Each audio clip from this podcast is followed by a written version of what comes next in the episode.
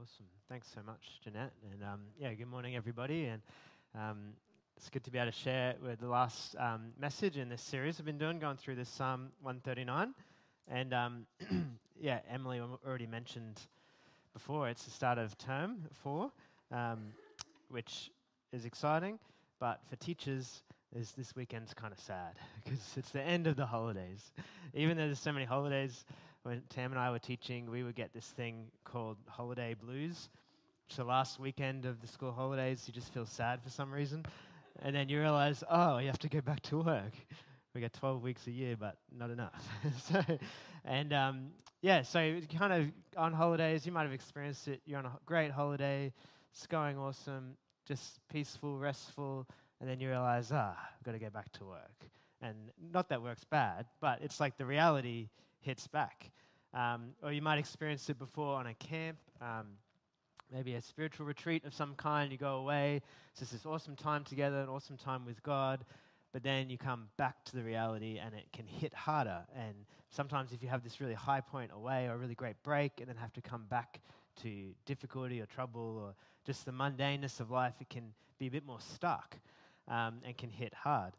And it, it kind of seems like that might be partly what's happening in this psalm because the elephant in the room, probably the last few weeks, has been this is a beautiful psalm with some very violent language towards the end, uh, which we might like to just skip over and sort of say, how about we just leave that bit out, David? That's a bit too intense.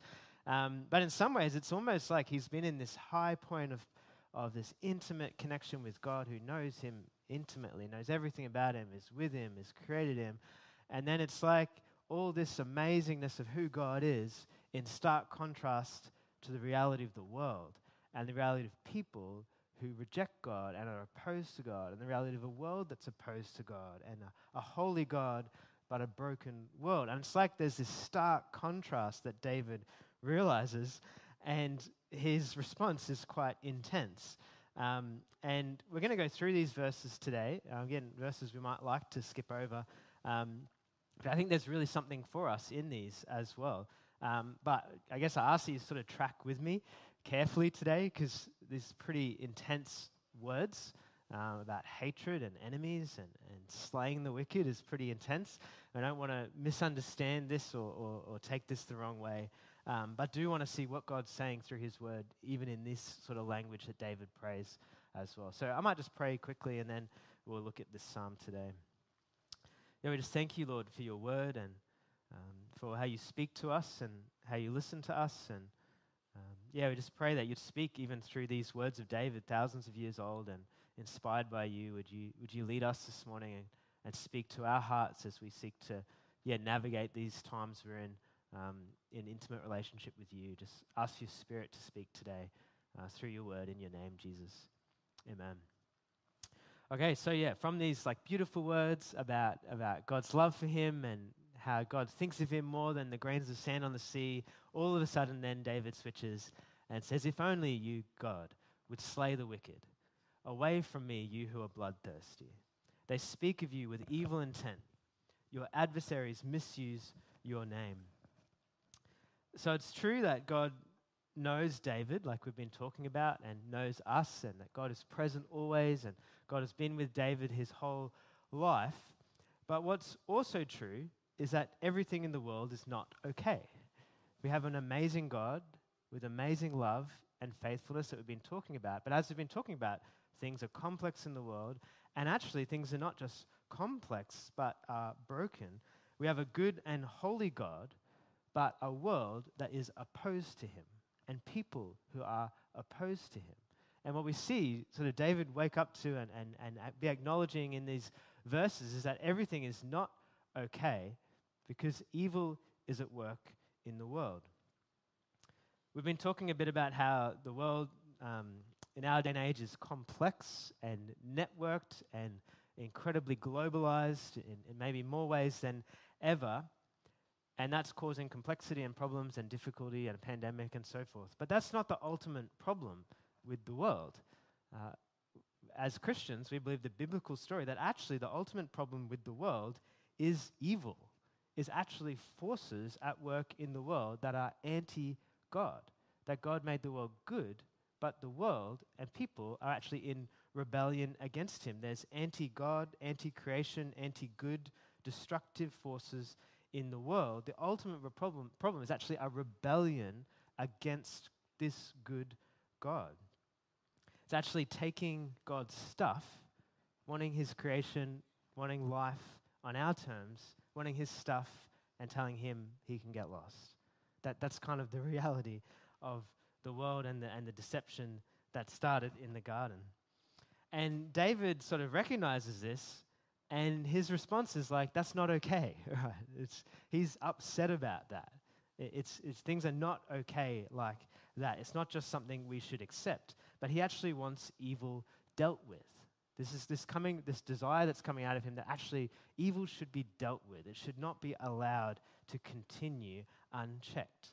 And the Psalms, if you're reading through the Psalms, like there's lots of beautiful words, but there's also really intense language that comes up. And especially if we're praying the Psalms and we're praying these beautiful words, but then we pray, God, slay the wicked. It's like, oh, that seems, I don't know if we should pray that necessarily. But I think there's a whole lot we could say about this, and I have a lot more study to do on this as well. But, but I think one thing we can say is that what David is expressing and what the psalmists are expressing in their language and in their context when they're speaking like this is they're expressing a desire for justice. They're expressing a desire for evil to be dealt with. The way that David puts it is God killed bad people. like, and we'll talk about what Jesus says about that and how that needs to be redirected. But, but the good desire behind that is this desire that evil is dealt with, that justice comes, that actually, um, that's actually a good desire and it's actually our hope that God will one day remove all evil and restore his good world. And actually, we can look forward to that in hope. Um, the bad news, I suppose we can look from this psalm and, and the story of Scripture, perhaps for modern day readers, the bad news is that the world is way worse than it looks in many ways. It's not just that we're finding it hard to get along as humans and we just need to find some better technology and some better ways of communicating. That's not the problem. The problem is evil spiritual forces that have deceived and lied to us and told us that God is not good and led a whole rebellion against him. That's the problem. That's the, what's bad. But the good news is that God has won and there will be a day of justice when everything is made right and his creation is restored. And it's actually good to look to that day. So I think in these sort of um, in, their, in their own way, the psalmists are expressing that in their context, that desire for justice. David then expresses this desire in very raw emotional terms. Um, he uses the word hate quite strongly. And again, these are intense verses, and we need to check these and then check what Jesus says as we sort of interpret them. But we can take the good that comes um, we can learn from what David is doing, especially in what God is saying through his word in these verses. We don't want to take them the wrong way. But David says this Do not I hate those who hate you, Lord, and abhor those who are in rebellion against you. I have nothing but hatred for them. I count them my enemies. Again, pretty intense um, prayer. And um, as we pray this, we need to probably be careful how we pray it and we're going to look at what Jesus says and, and sort of redirect it. Um, but it's interesting, like, we, obviously, Jesus says to love our enemies, not hate them. And D- David's saying he hates his enemies. But one thing that the New Testament does affirm, which David is doing, is that it's appropriate to hate evil. Um, Romans 12 puts it like this Love must be sincere, hate what is evil, cling to what is good. We might think um, the appropriate response to everything is just tolerance and acceptance and love, that we should just accept things in the world and accept the way the world is and just be nice. Um, but we can see uh, David's obviously very intense in his hatred of, of people who are evil, but the New Testament says, well, actually, if we love God and love good, it's appropriate to hate things that are opposed to good and that are opposed to God. Particularly in the New Testament, we see the spiritual forces that are behind that. Because people are all made in the image of God and belong to God and are loved by God. But there's spiritual evil forces behind people that's appropriate to hate the destruction that they bring. But it's interesting that David, as he's expressing this, we have to remember that David is expressing this in prayer to God. he's telling God how he's feeling, his raw emotion, even of hatred. And I think one thing we can learn in this is that we can actually bring our raw emotions to God in prayer. We may think or may have been taught um, when we pray to be on our best behavior, to bring your, your best um, version of yourself to God in prayer, or to, to pray um, in a formal way, or to, and there's, there's, there's good in that as well. But as we've been talking about, God knows already, right? God knows everything that's going on in our hearts already. And if we put on some sort of show to Him, He sees through that and He, he knows what's really going on. He doesn't want pretense, He wants our heart, and He knows what's in our heart. And as we see in the Bible again and again, He can handle what's in our heart. Um, David just puts it out there. Um, Moses just is honest with God. Again and again, biblical prayers are just raw and honest, and God can handle that. I was even thinking about it, like to, to really express how you're really feeling to someone, especially a raw, ugly emotion, is actually, uh, to do it in a vulnerable way, is actually a, like a message of trust. Like, I trust you enough to express this deep, ugly part of me. And actually, to express it to God, in many ways, is an expression of trust that we can trust Him even with parts of ourselves that may be ugly. Because when something terrible happens to us, um, when we're wronged, either personally or even when we see God being wronged, like David is not so much upset at himself being wronged in these verses. Other verses he is, but in these verses he's upset about God being wronged and he's, he's angry about that. And we may feel that as well, that God is ignored or, or God is opposed, and that may make us angry, or, or um, maybe since a society that dishonor God may make us angry. And maybe the, the easy thing to do is to tell other people about that, um, to complain to friends, or to vent our anger, or to express it and spread it. But that's not necessarily helpful. But actually, one thing that can be helpful and good is not to post it on social media, not to complain and rant, but actually bring it to prayer. If there's this frustration and this, this anger and this desire to complain, tell God. Like, He's someone that you can actually tell because He knows already, and you don't have to hold back. You can actually be completely open and honest with Him more than anybody else because He knows anyway. Um, you can trust Him completely, and He's one person you can just totally switch off the, the control button and just be open to Him because He knows. And um, again, like I was saying, I think David expressing even his hatred to God is another example of David's intimate relationship with God. Like he's been talking about this intimate relationship and these are intimate prayers to then to actually bring his desire for justice and his anger at God being dishonored is actually an expression that he has this intimate relationship with God. He can share his raw, honest feelings. His passion for God, which is good, right? He's passionate about God's name. It's that he's zealous for God, so he's angry at the things that oppose God. And like I was saying, it's actually appropriate to hate evil. It's appropriate to not just think it's okay um, and to express that to God because evil, death, destructive forces are not just facts of life that we have to accept. There's, there's a place to accept, but they're actually not part of God's good plan or design. They're actually anti life. And it's actually appropriate to um, be against them. Even see this in Jesus' response when um, his friend Lazarus uh, dies. And Jesus comes um, a few days after, and he's died, and people are upset and crying. And there's this verse that's often translated that Jesus was deeply troubled.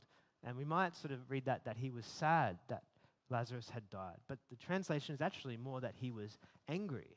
Um, the message puts it like this in a couple of verses in John 11 when Jesus saw her sobbing and the Jews with her sobbing, a deep anger welled up within him. He said, Where did you put him? Then a few verses later, then Jesus, the anger again welling up within him, arrived at the tomb and he goes on. And then he, he raises him from the dead. But it's like Jesus, when he's confronted with death, his response is anger. He actually despises death.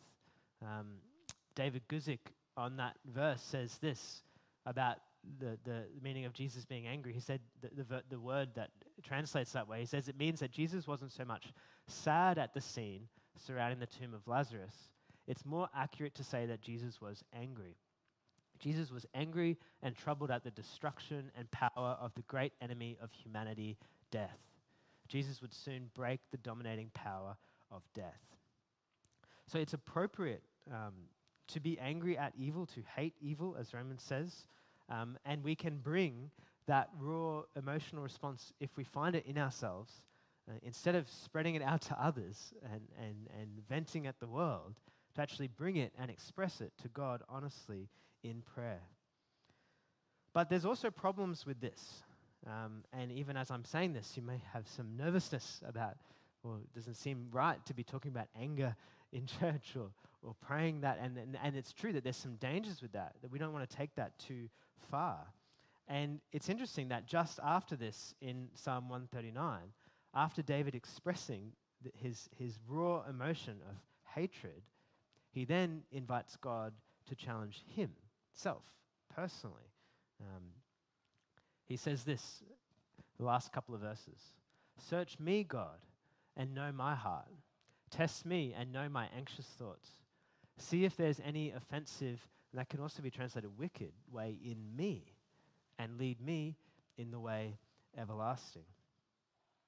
David invites God to search him, to know him, to test him, identify offensive, or he, you could say ways that David grieves God. Da- David's so angry about people being opposed to God, and now he's asking God to show him the ways that he may be opposed to God and offending God. Um, and asks him to lead him in everlasting ways. Um, he's, he's effectively opening himself up to God, uh, letting himself be open bare, and asking God to do heart surgery and, and take out the evil that's in my heart, God, that's there, even if I can't see it. Because everything's not okay in the world, as we're saying. It's appropriate to bring our frustration and anger at that to God and our raw emotions to God, but it's also appropriate to say, well, the problem starts here. It's actually personal, it's actually in me. And like David, we might be zealous for the Lord and not like God's name being despised or God being ignored or God being dishonored in the world, but actually we need to invite God to identify the ways that we ignore Him and dishonor Him and don't represent Him well in our actions and our speech. We can actually let God address the evil in our own hearts and lead us down right paths. Again, this relates to Jesus' teaching about it's easy to see um, the speck in someone else's eye and not the log in your own eye. And Jesus in, in invites us to look at the log in our own eye first. It's easier to see evil or rebellion or, or, or problems in other people rather than in our own hearts. But if we open ourselves to God, just like in, in some ways, um, right, like what, what I guess we're saying is we don't just have to be nice to God in prayer. We can be honest and, and open and, and raw. And maybe that's not even very comfortable. That could be quite vulnerable or difficult. Um, in a similar way, if we invite God to identify the problems in our hearts, that's probably not going to be nice or, or comfortable. It may be difficult. It may be painful because it may cut. Um, thinking when you get surgery, um, you go to the doctor and they cut you. like, it's such a weird thing when you think about it, right? Like, you're going to some place to be healed and they cut you open with a knife. Um, and it hurts. And it's good that we have anesthetic, but it still hurts in the recovery, right? But in some ways, it's a different type of pain. Like, if you cut yourself at home, like, you don't know whether that's right or, wrong or the damage that's done, and there's, there's uncertainty around that. If you go to the doctor and a doctor you trust cuts you for surgery to remove um, a problem, it may hurt, but it's a pain that you know is leading to healing. And it's a pain that is not comfortable, but can even, it's not a problem. It can be good. And being convicted um, by God is like that. Um, he, if we invite Him to search our hearts and speak to us about problems, He will. Um, he will convict us. But when we're being convicted, it may feel like having heart surgery, but it should be a feeling that may be painful, but is also can be sensed that it's good. Um, it's different to being condemned. Um, when, when the enemy comes and, and condemns and just makes us feel bad and ashamed and guilty, that's not God. That's the enemy. But conviction can have this sense of being discomfort, a discomfort, but also being good. So the invitation is to ask God to do heart surgery to remove spiritual cancer in ourselves that causes destruction and devastation. Because it's interesting that, um, yeah, David's bringing his raw emotion to God, but he's also surrendering to his correction, which needs to go together. Because um, in the New Testament, as we've been looking, as we've sort of said, we'll look at, it, the Romans 12 says it's appropriate to hate evil, but it also says the way to overcome evil is with good. So there's a need to not run away in, in, and almost add to evil with evil, but actually overcome evil with good. It says hate evil, be, be able to be open and honest about the raw emotional response. But then Romans 12 says this Bless those who persecute you, bless and do not curse. Do not repay anyone evil for evil. Be careful to do what is right in the eyes of everyone. Do not be overcome by evil, but overcome evil with good. And you may have been thinking of these words from Jesus when he says, You have heard it was said, Love your neighbor and hate your enemy. But I tell you, love your enemies, pray for those who persecute you, that you may be children of your Father in heaven. What we see is, is it, the, the, heart response, right, of um, hating what is against God and what is evil and what is destructive is appropriate. Jesus does. Jesus hates death. Jesus hates evil. But he doesn't fight evil with evil. Because if you do that, evil wins, right? If you fight fire with fire, fire wins. If you fight fire, death with death, death wins. Jesus hates evil, but he doesn't fight evil with evil. He hates death, but he doesn't fight death with death and kill. He defeats death by dying and rising. Jesus grieves over people that are opposed to God, but he loves his enemies, and Jesus himself takes the place of the wicked. David's praying for justice. God slay the wicked. Jesus is the one that takes the place of the wicked and is slain, and in so doing defeats the power of Satan and death. Jesus is the ultimate one who's passionate about God's name and God's honor, and the one who is sinless and not tainted by evil, but he doesn't overcome it by fighting evil with evil, but by fighting evil with good. I suppose that's the problem is if we sort of open the floodgates to, to saying, well, we can express our anger at evil to God, or, or it's, it's appropriate to hate and, and be um, frustrated with problems in the world and, and, and destructive forces in the world. It's a problem that that could then snowball and spiral out of control. There's a need to identify maybe that heart is right, a passion for God is right, but we need to go about it in God's ways, ways that are everlasting which are ways that actually you do good. Good overcomes evil. So, what we've been talking about is how do we have um, confidence in complex times. I suppose the, the, the short summary is through our relationship with this God, an intimate relationship with a God who knows us, who's with us, who's always been with us and loves us, and a God who we can actually bring anything to even the ugly parts, even the frustration, we can tell him anything. And in that place, we can also invite him to lead us and to guide us and to speak to us. And it's important that this is not um, an idea. I'm not talking about having confidence in an idea of God, of, of a, just this idea that God knows everything and he's present and as like facts, but it's a personal relationship of interactive intimacy with him knowing that He knows and cares and is present.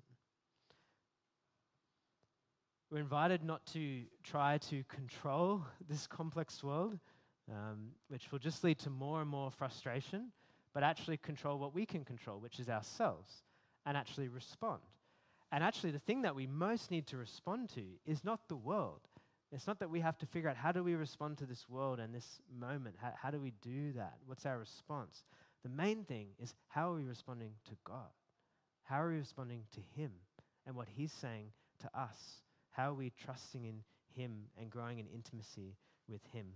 We can invite Him to search us, to know us, to challenge us, to lead us, and respond to Him with pure hearts, not distracted, loyal, not divided, confident in Him, not afraid. That's the invitation of this psalm. And I suppose to do that, we need Him as well. Um, and we need Him to highlight, as David does, ways that we um, fail at that.